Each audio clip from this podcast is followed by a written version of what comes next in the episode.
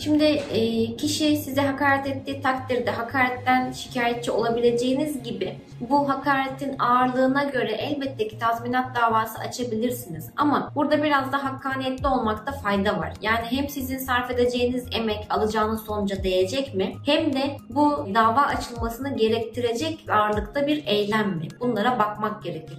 Çünkü sonuçta açılan her dava da bize yargılamada bir iş yükü olarak geri dönmektedir. Bu soruda da yine avukat desteğinden faydalanmak gerekir mi diye sormuş takipçimiz. Elbette ki nasıl ki aile hekimleri var, aile ailelerin de danışabileceği avukatların olması gerekir. Yani sizin bir hukuki problemle karşılaştığınız takdirde ve aslında hukuki problemle karşılaşmadan önce bir avukata danışmanızda her zaman fayda vardır. Çünkü sürecin sağlıklı yönetilebilmesi için hukuki bilgiye sahip olunması gerekmektedir. Soruda 50 bin liralık bir tazminat davası açmak istediğini, avukatlık masrafının ne kadar olacağını, dava masrafının ne kadar olacağını bize takipçimiz iletmiş. Bu harcın miktarı da değişecektir. Bununla beraber avukatlık asgari ücret tarifesinde Asya hukuk mahkemelerinde avukatlara ödenecek ücretin en az 5100 TL olacağı düzenleme altına alınmıştır. Bu harçları da e, internette hesaplayabileceğiniz siteler bulunmaktadır. Dolayısıyla aşağı yukarı bir tahmine sahip olabilirsiniz ama harçlara her yıl zam yapılmaktadır. Ocaktan itibaren de bu harçlara da zam gelecektir. Bunun da bilgisini aktarmış olayım. Yeni videolarda, yeni sorularda görüşmek üzere.